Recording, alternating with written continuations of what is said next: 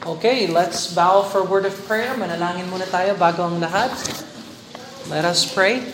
Dakilang Diyos, salamat Lord sa araw na binigay niyo po sa amin upang kami po ay makapag-aral ng salita ng Diyos. Nawa, ang banal na Espiritu Santo ang siyang magbigay ng liwanag sa iyong mga salita sa aming puso at makuha po namin ang lesson at isabuhay upang kami po ay maging kakaiba at kaaya-aya sa inyong harapan dahil kay Kristo.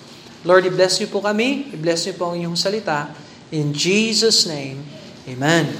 And Amen. Alright, so nasa aklat tayo ng Leviticus chapter number 10. Leviticus chapter 10. Meron akong study notes. Joe, make sure you give one to everyone. Start with the adults first.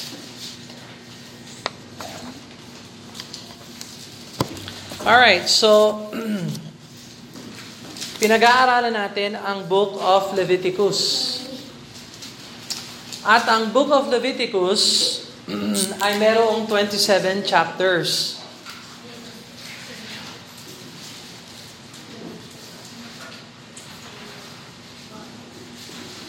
Ano ang ibig sabihin ng Leviticus? Patungkol sa mga Levites. Sino ang mga Levites? Mga anak ni Jacob. Anong trabaho nila?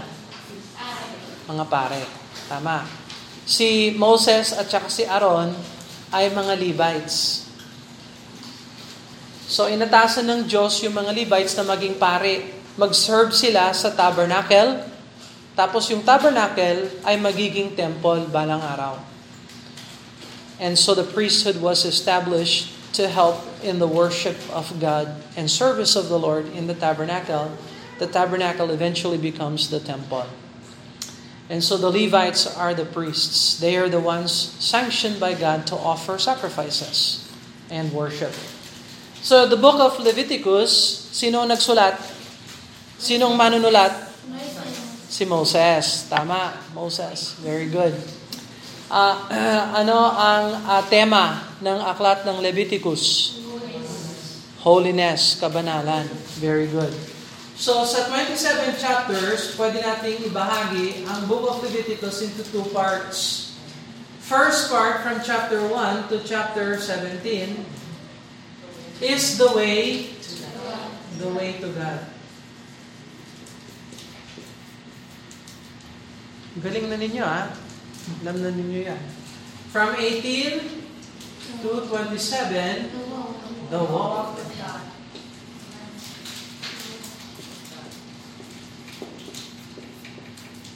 We'll walk with God. So, sa unang bahagi, pwede nating ibahagi yung mga chapters from 1 to 17 sa apat na bahagi. Magmula chapter 1 hanggang chapter 7 ay mga rituals. Anong klaseng rituals?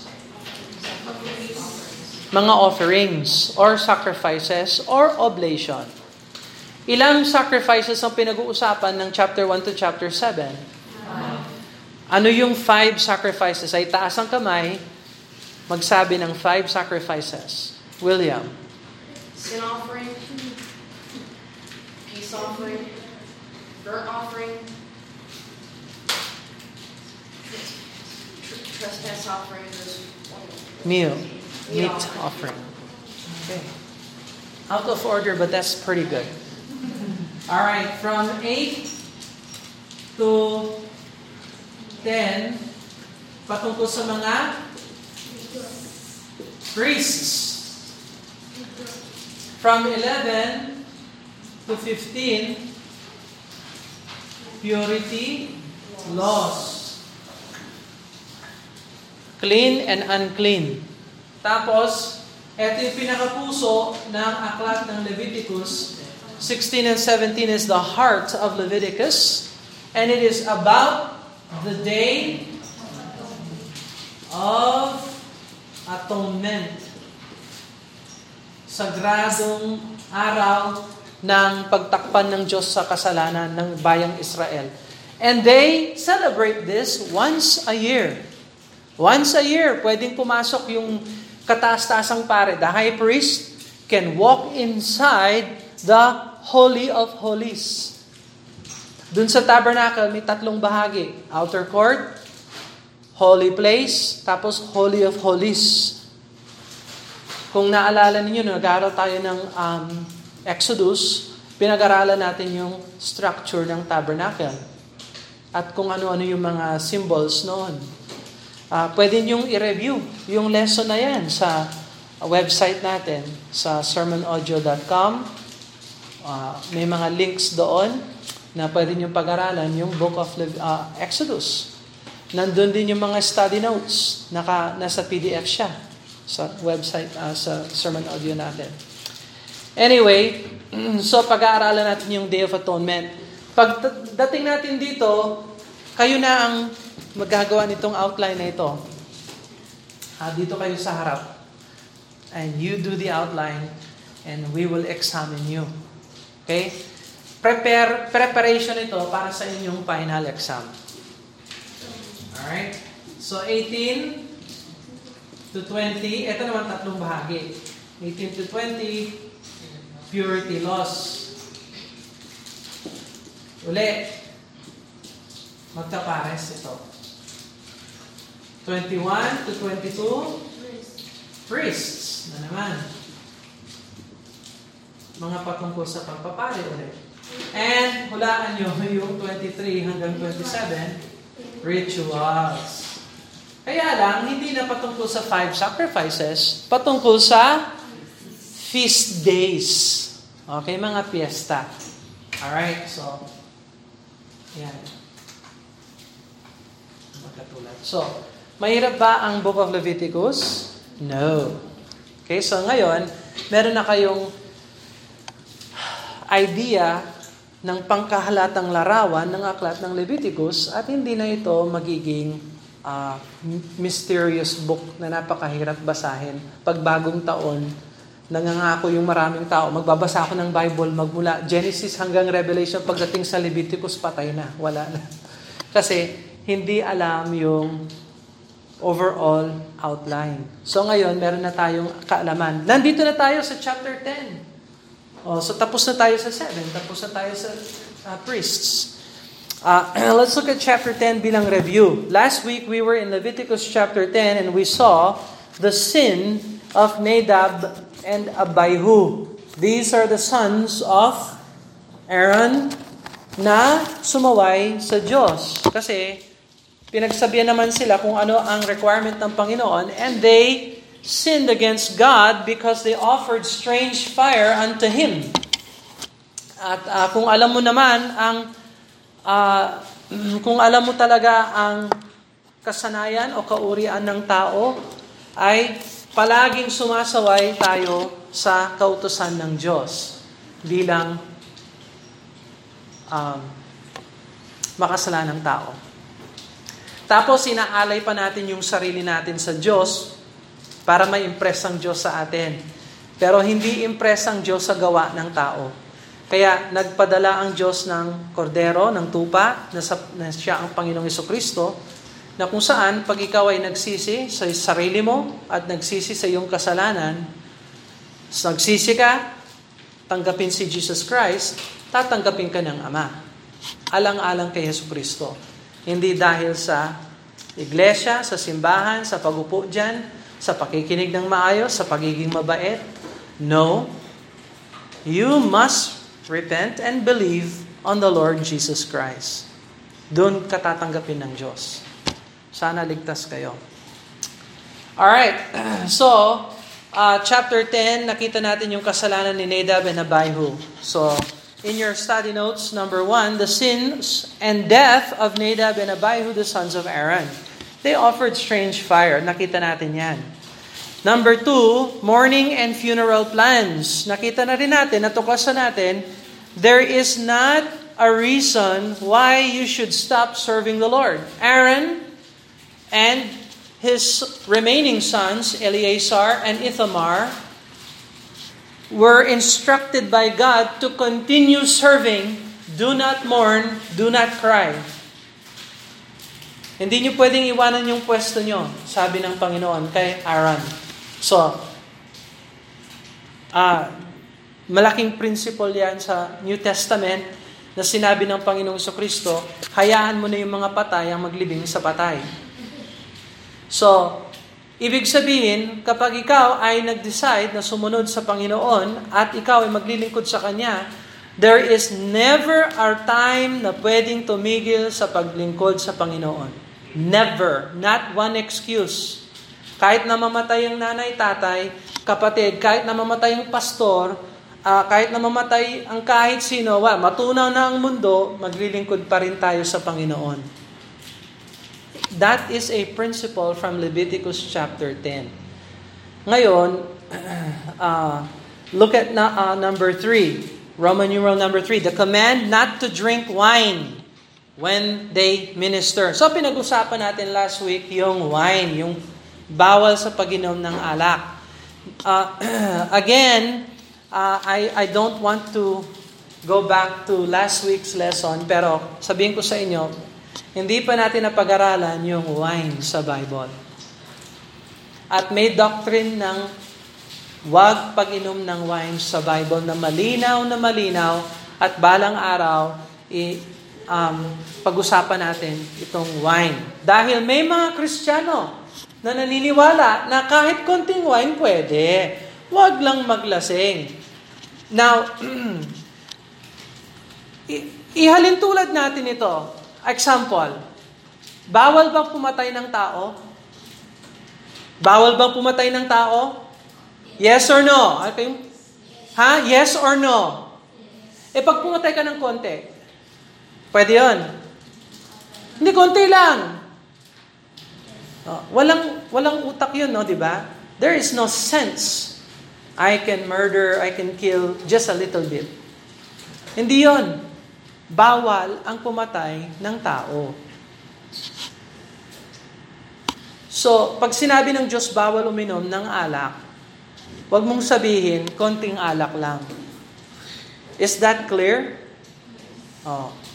Lalo na kayo mga kabataan, sa ngayon, binabawal kayo, pagtanda ninyo, sasabi nila, okay na, mangmang yung nagsasabi na okay na.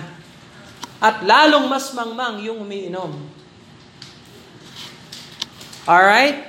Next, number uh, four.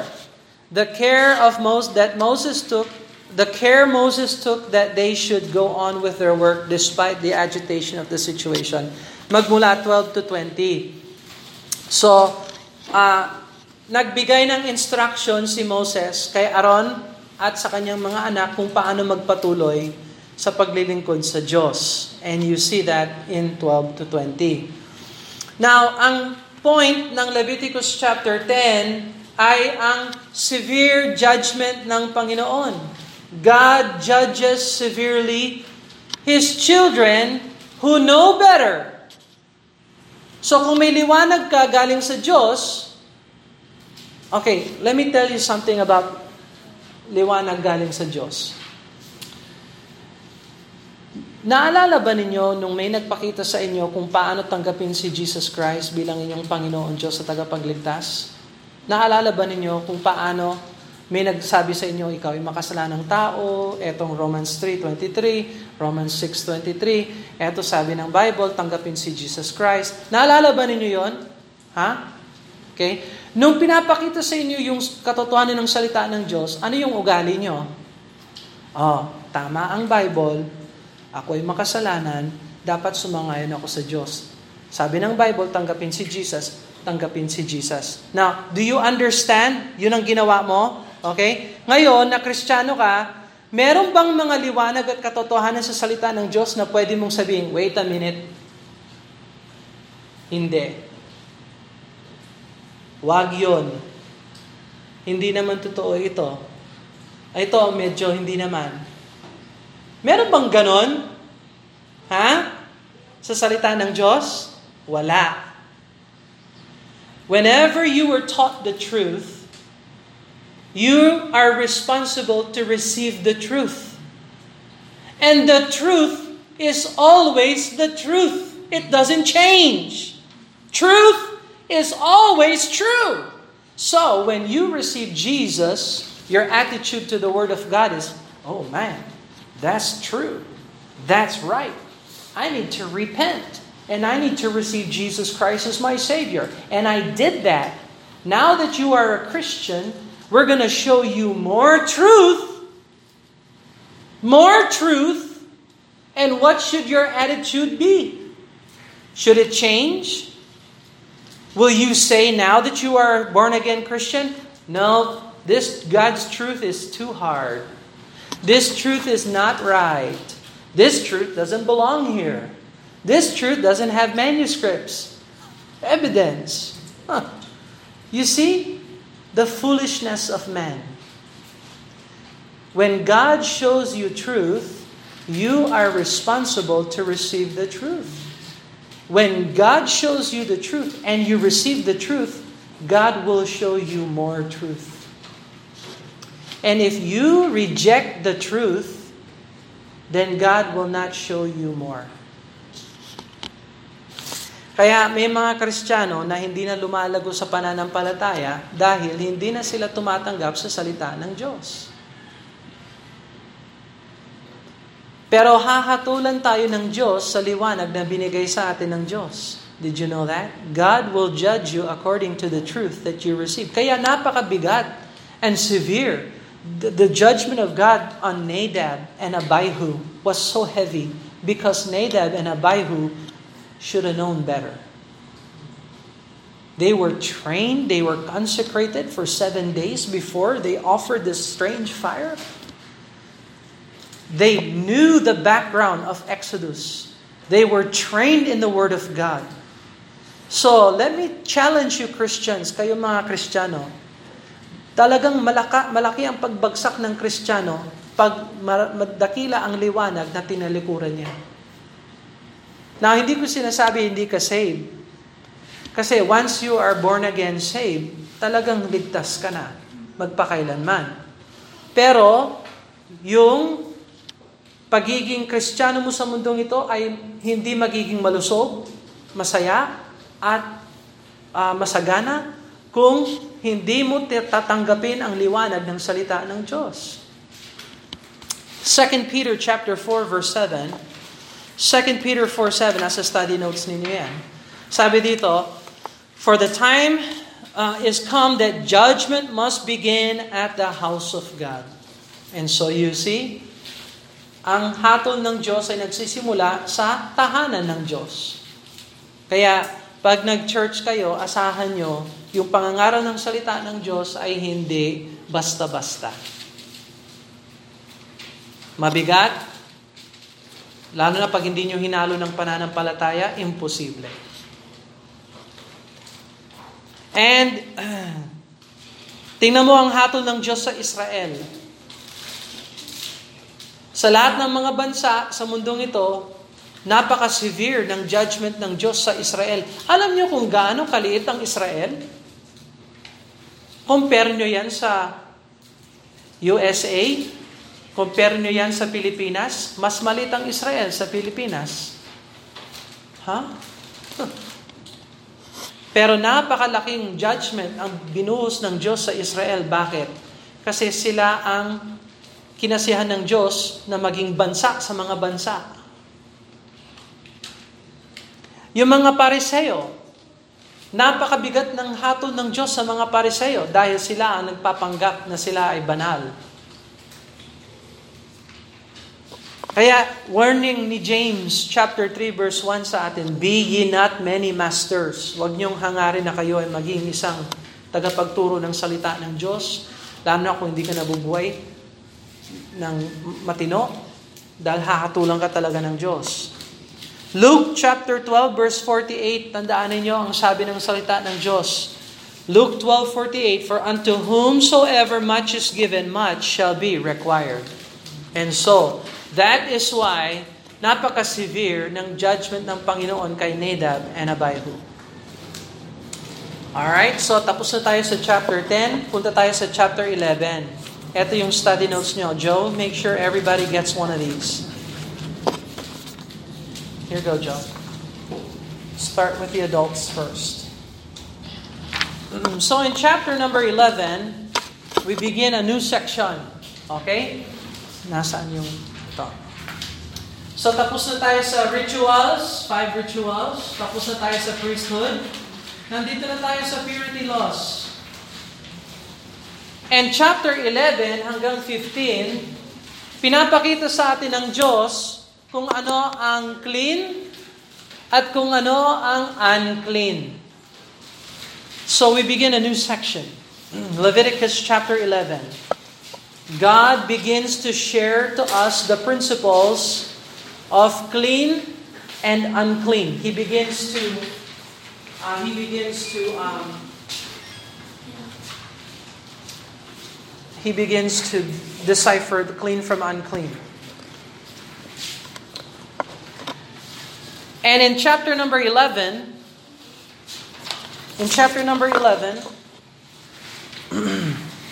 it begins with clean and unclean animals. Clean and unclean animals. In chapter 12, it will be clean and unclean women. In chapter 13, clean and unclean lepers, leprosy. In chapter 14, clean leprosy, kung ano yung gagawin sa clean leprosy. And chapter 15, yung last dito, clean and unclean men. Clean and unclean women. Uli. So, ang buong section ng 11 hanggang 15 ay patungkol sa purity. Kung ano ang clean, ano ang unclean. And we begin with clean and unclean animals. So, look at chapter uh, 11, verse number 1 hanggang verse number 8. Dito, makikita mo yung clean and unclean beasts, yung mga hayop. Uh, Leviticus chapter 11, verse 1 And the Lord spake unto Moses and to Aaron, saying unto them, Speak unto the children of Israel, saying, These are the beasts, okay, mga hayop, which ye shall eat among all the beasts that are on the earth. Whatsoever parteth the hoof, and is cloven footed, and cheweth the cud among the beasts, that shall ye eat. And nevertheless, ye shall not eat of them that chew the cud, and of them that divide the hoof, as the camel. Wag kainin yung camel. Uh, uh, uh, because he that chew, he that, because he cheweth the cud, but divideth not the hoof, he is unclean unto you. Now, ano ang masama sa camel? Ba't hindi pwedeng kainin yung camel? Marumi ba ang camel? Hindi pa pwedeng kainin ang camel nung kapanahon? Yes. Pwedeng kainin ang camel. Ang problema, hindi naman siya problema, inutusan ng Diyos, wag silang kumain ng camel. Now, hindi dahil masama ang camel. Ito ay dahil sinabi ng Diyos, huwag kayong katulad ng ibang mga bansa na kumakain ng camel. Gusto ko, iba ang Israel. Iba ang mga anak ng Diyos. That is the only reason na merong isa, pangalawang dahilan, makikita natin yan mamaya. Pero yun ang pangunahing dahilan, tandaan ninyo, ang Diyos ay ang Diyos at kung sinabi niyang bawal ang isang bagay, hindi na natin kailangan ng paliwanag kung bakit ito bawal. Nasa sa atin nang nasumunod tayo sa Diyos. Is that clear? Okay? All right. Uh, verse number 5, And the coney, because he cheweth the cud, but divideth not the hoof, he unclean unto you. And the hair, ano yung hair? hair ay rabbit. Oh, si Jacobed. Ah, wag kainin yung rabbit ha, Jacobed ha, bawal yung rabbit. Sa Leviticus 11. Because he chewed the cud. By the way, yung rabbit para siyang manok. Masarap talaga ang rabbit. Uh, if divided not the hoof, he is unclean unto you. The swine. Ano yung swine? Pig. Yan yung baboy. The swine. Though he divide the hoof, cloven footed, yet he cheweth not the cud, he is unclean to you. Nor or the flesh ye shall not eat, nor their carcass ye shall not touch, he shall be unclean to you. So sabihin ko sa inyo, may mga dahilan talaga kung bakit binawal ng Diyos yung hair, yung camel, yung uh, coney, uh, um, uh, dahil ginagamit din yung mga hayop na yan sa pagsamba sa mga Diyos-Diyosan. Sa Easter, pag nag-celebrate ang bansang Pilipinas ng Easter, ano ang hayop na hina-highlight? Hmm? The hare. The rabbit. Kaya nakikita ninyo sa candies, rabbit dito, rabbit doon. Kasi yung Easter celebration ay gumagamit ng rabbit. Dahil yung rabbit ay uh, simbolo ng uh, ano yung uh, um, panganganak ng marami. At nais ng mga tao na sila ay magkaroon ng masaganang pamilya at maraming ang mga anak, kaya nananalangin sila sa Diyos-Diyosan ng rabbit. Sasayaw-sayaw sila para maging maaliw ang Diyos-Diyosan ng rabbit at sila ay madapuan ng ganong kasaganahan. So, sinabi ng Diyos dito sa Leviticus 11, hindi kayo magiging katulad ng mga bayan na nasa neighbor ninyo, katabi ninyo. Hindi kayo, hindi man lalapit yung rabbit sa tabernacle. Kahit sa bahay ninyo, huwag niyong dalhin at huwag niyong kainin. So, na malinaw na? Is that clear? Okay. So, meron bang masama sa rabbit? Hindi. Uh, at sa bagong tipan, dahil tayo ay nasa bagong tipan, pwede nang kainin ng rabbit. Pwede na. Tingnan mo ang uh, Acts chapter 10, verse number 15. Acts chapter 10, verse 15. Okay, so bagong uh, Bible natin ha. Acts chapter 10, verse number 15. Anong page sa sample Bible? Acts chapter 10 and verse number 15. Ano yung Acts chapter 10 sa sample? 945. Okay. Page 945. Page 945. Tingnan mo ang Acts chapter 10, verse number 15. And the voice spake unto him again the second time, What God hath cleansed, call not thou common. So noong pinakita ng Diyos yung pangitain kay Pedro na pwede na siyang kumain ng mga ibinawal ng Diyos sa lumang tipan, binuksan na ng Diyos yung mga hayop. Pwede nang kainin ng kuneho. pwede nang kainin ng camel. pwede nang kainin ang coney. Uh, anyway, so uh, isa pang Bible verse, tingnan mo ang uh, 1 Corinthians chapter 8 verse number 8. 1 Corinthians chapter 8 verse number 8. Ano ang 1 Corinthians chapter 8 sa sample natin? 1 Corinthians chapter 8. Anong page?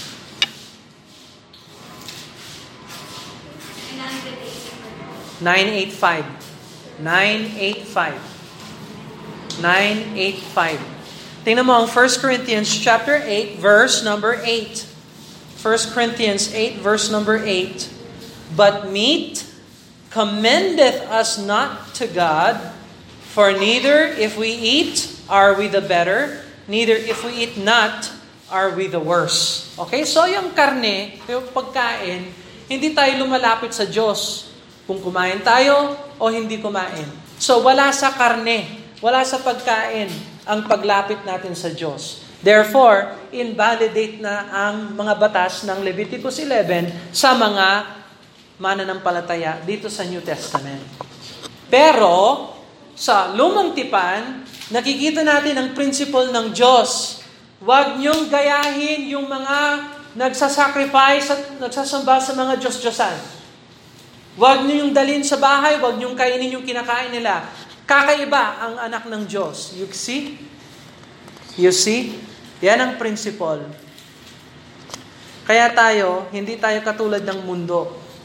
Kung yung mundo nagse-celebrate ng Halloween, tayo, hindi tayo nagse-celebrate ng Halloween.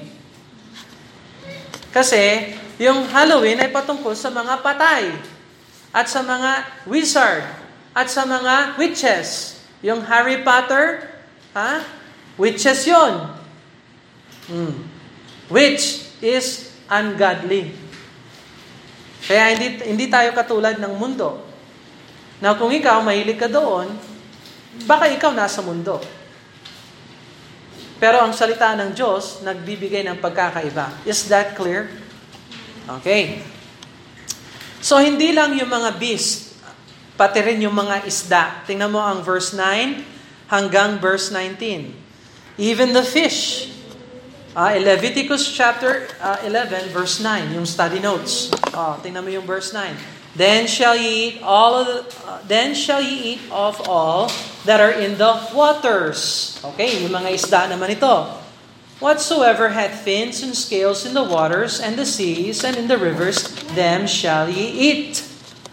And of all that hath not fins and scales in the seas and the rivers and all that move in the waters of any living thing as in the waters, they shall be an abomination unto you. Okay? So may mga isda na pwede kainin yung mga may kaliskis. Yung mga wala, wag kainin. And so, on and so forth. Ganon din ang principle dito. Uh, may mga kulto na sumasamba sa mga isda. Naalala ba ninyo si Jonah? Oh, saan si Jonah pumunta? Sa Nineveh. Ano yung sinasamba ng mga Ninevites? Yung isda. Si, ang pangalan ng isda nila na sinasamba nila, Nanchi. Si Nanchi. Kaya nung lumabas si Jonah sa bunganga ni Nanchi, talagang nagulat yung buong sanglibutan ng Niniba. So anyway, bawal yung certain kinds. Ganon din yung mga ibon. And so are the birds. May mga birds na pwedeng kainin, may birds na hindi pwedeng kainin. and Kiwi says, Amen. anyway, uh, um, tingnan mo ang verse 13. These are they which have an abomination among the fowls. Yung fowls, ibon, birds. So you have to watch out for that. Okay, so verse number 20. All the fowls that creep going upon all four shall be an abomination unto you. Ito yung mga insekto. Lumilipad sila, pero apat yung paa. Insekto yon. That's the insects. So, pati mga insekto may pwedeng kainin. Halimbawa, locust. Sino sa Bible ang kumain ng locust and honey? Oh, si John the Baptist. Pero merong mga insect na huwag kainin talaga dahil at hindi siya karapat dapat. Meron bang sumasamba sa mga Insects? Yes. Yes. Ginagamit nila yung mga hayop, yung mga insects sa pagsamba. Tingnan mo halimbawa ang Egypt. Meron yan, sumasamba yan sa mga flies. Tingnan mo yung Philistines ng lumang uh, ng ng panahon ni Hesus Kristo ay ng panahon ni Joshua. May mga sumasamba kay Beelzebub. Ha? Lord of Flies. Hmm. So, talagang ayaw ng Diyos na gamitin natin yung culture ng mga pagans sa pagsamba sa Kanya. Kaya, separate niya ito. May mga clean, may mga unclean. Verse 43, He shall not make yourselves abominable with any creeping thing that creepeth, neither shall ye make yourself unclean with them, that ye should be defiled thereby. So pwede pala na mapulot ang tao sa karumihan ng mga gawa ng mga ng mga sacrifices na 'yan. Now, kung hindi kung hindi kayo naniniwala na pangit yung pagsamba ng mga pagans sa pag-sacrifice nila sa mga hayop na ganon, sa mga insects, sa pagsamba sa mga uh, ahas, sa pagsamba sa mga owls or uh, iba't ibang mga hayop, binigyan tayo ng chapter 12. So sa chapter 12 naman, eto naman yung karumihan sa kababaihan. Bakit? Kasi sinasacrifice din ng mga pagan yung bata. Here we go, Joe.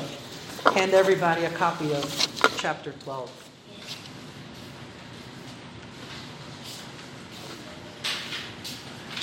So,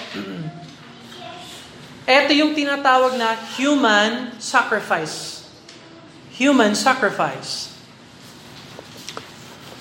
Na mag-ingat kayo, mga kabataan, lalo na pag meron kayong malilit na bata, pagdating sa Halloween. Dahil meron talagang mga satanista na nag-aalay ng mga bata.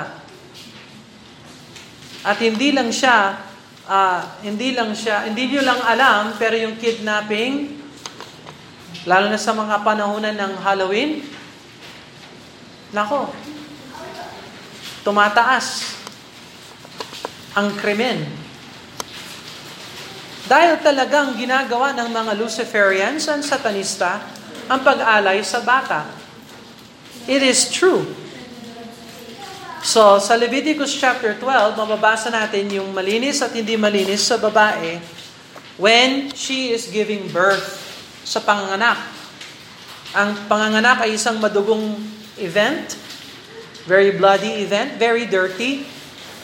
So, kinilala ng Diyos na sagrado ang dugo at sagrado ang buhay. Kaya huwag ialay ang mga bata sa altar ni Moloch, halimbawa.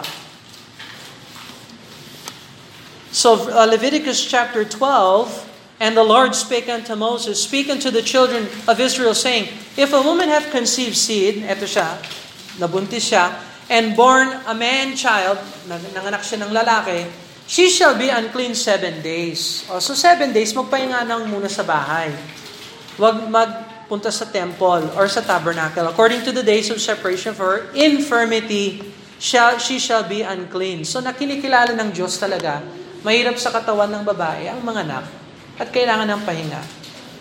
At at the same time, kailangan din niya ng cleansing. Uh, so, Eighth day, the flesh of his foreskin shall be circumcised. So, yan yung ceremony ng circumcision uh, sa lumang tipan, sa mga boys. And, nagampanan ito ng Panginoong Kristo at ni Mary at ni Joseph nung kapanahon na ni Jesus Christ. Uh, ayon sa batas ng Diyos, ito yung batas na nagsasabi patungkol doon. Now, uh,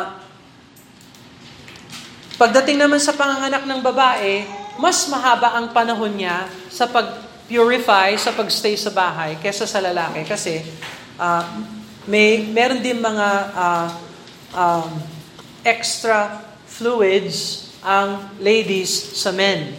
And so, uh, sabi ng Bible, mahaba ang purification niya. Now, pag ready na siya, after 7 days or 14 days, depende kung lalaki o babae, pwede siyang mag-offer ng young pigeon or turtle dove for a sin offering para maisauli siya sa fellowship ng tabernacle. So, sa Leviticus chapter 12, makikita mo yung verse number 6. And when the days of your purifying are fulfilled, for a son or for a daughter, she shall bring a lamb of the first year for a burnt offering. So, kailangan niya mag-alay ng burnt offering. At kung hindi niya kaya yung lamb, pwede yung pigeon or a turtle dove for a sin offering unto the door of the tabernacle of the congregation to the priest. Who shall offer it before the Lord to make an atonement for her, that she shall be cleansed from the issue of her blood. This is the law that her that for her that hath born a male or a female. So, si Mary and Joseph, nung tapos na yung days of purification ni Mary, inialay nila yung pigeon, turtle dove, sa tabernacle, ay sa temple nila, para maisoli sila sa fellowship ng temple. So nangangahulugan, get this, pakinggan nyo ito, nangangahulugan na makasalanang tao si Mary. Kasi nag-alay siya ng sin offering. Listen, boys, Ronnie, makinig kayo. May mga nagtuturo na si Mary ay immaculate. Ibig sabihin, walang kasalanan. Kung wala siyang kasalanan, hindi niya na kailangan mag-alay ng sin offering. Luke chapter 2. Tingnan mo ang Luke chapter 2. Luke chapter 2 and verse 22. Ay, by the way, anong page yung Luke chapter 2 sa sample? Luke chapter 2. 876. Thank you. 876. Luke chapter 2 and verse 22. And when the days of her purification according to the law of Moses. Anong law? Leviticus chapter 12. Oh, alam nyo na. According to the law of Moses were accomplished, they brought him to Jerusalem and present him to the Lord. As it is written in the law, every male that openeth the womb shall be called holy unto the Lord. And to offer a sacrifice, anong klaseng sacrifice? Sin offering. According to that which the law of the Lord, a pair of turtle doves or two pigeons. So Leviticus chapter 12, verse number 8. So nakikita ninyo, talagang sumunod ang Panginoong Heso Kristo sa batas ng Diyos. Pati rin yung kanyang mga magulang. At katunayan na si Mary ay hindi immaculate. At nagpatotoo talaga si Mary, sinabi niya, Purihin ng Diyos ang aking tagapagligtas. So nangangailangan din siya ng tagapagligtas.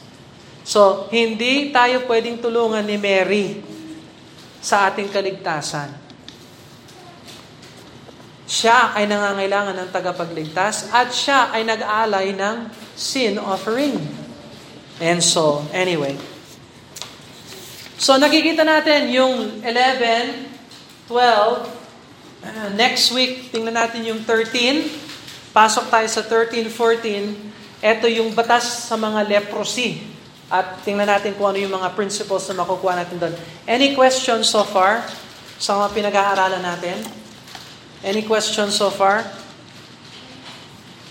Wala kayong questions so far? So ngayon, medyo naunawaan ba ninyo kung bakit may mga hayop na sinabi ang Diyos, huwag kainin? Yung clean at saka yung unclean, mula pang Genesis yon. Tingnan mo ang Genesis chapter 7. Hindi lang yan nagsimula sa Leviticus. Mula pa yan, before the flood. Before Noah's flood, nandyan na yung clean at saka yung unclean animals. Uh, Genesis chapter 7, verse number 2. Anong page yung Genesis 7? Yun, siguro, nasa umpisa yan ng Bible. Kahit na hindi mo na alam yung page, alam mo, yun ang unang book. Ha? Page 5. O, tingnan mo ha, page 5. Genesis chapter 7, verse number 2. Genesis chapter 7, verse 2. Of every clean beast thou shalt take to thee by seven male and his female, and of beasts that are not clean by two. Oh, kita mo? So, even in the days of flood, wala pa yung tabernacle, kinikilala na ng Diyos kung ano yung clean animal, unclean animal. At ito ay nakasalalay dahil yung mga hayop na unclean ay ginagamit sa pagsamba ng mga pagans. At ayaw ng Diyos na maging katulad tayo ng mga, or katulad yung mga anak ng Diyos sa mga pagans. May pagkakaiba ang anak ng Diyos sa hindi anak ng Diyos. At tandaan ninyo yan bilang Kristiyano, kailangan may pagkakaiba ang buhay natin sa mga walang pananampalataya sa Panginoong Yeso Kristo. Uh, kung katulad lang tayo sa iba, di walang pagkakaiba, walang kabuluhan ang pananampalataya. So, may pagkakaiba talaga tayo. And uh, so let's go ahead and pray and then we'll conclude and then next week pag-aralan natin yung 13, 14, maybe pasok tayo sa 15. Tapusin natin yung purity laws. Tapos pasok tayo sa Day of Atonement. Kayo na ang magbigay sa akin ng outline. Let us pray. Father, we thank you, Lord, for today.